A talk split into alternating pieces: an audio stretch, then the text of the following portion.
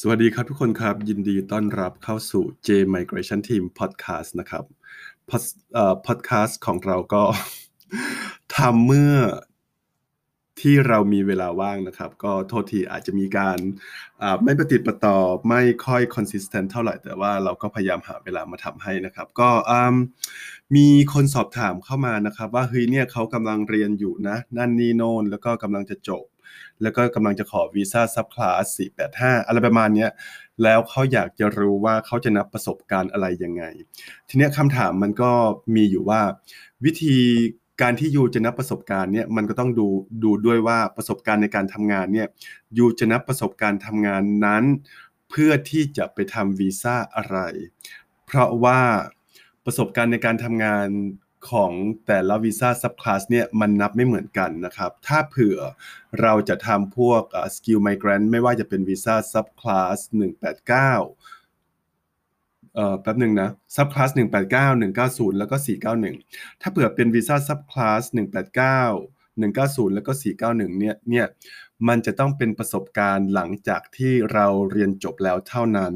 เราถึงจะสามารถนับพอยได้นะครับ เพราะว่าประสบการณ์พวกนี้ถ้าเผื่อเป็น 189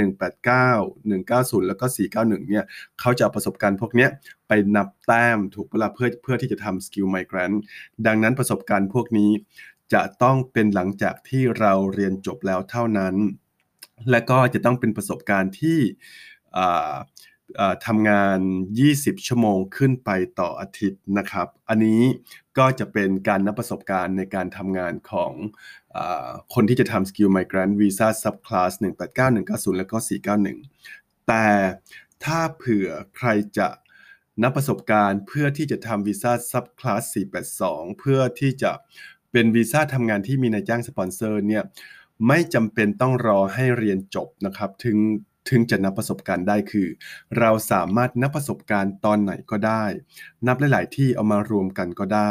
ไม่ต้องรอให้เรียนจบ เราก็สามารถนับประสบการณ์ได้นะครับ ดังนั้นคือในระหว่างที่เรียน ถ้าเผื่อ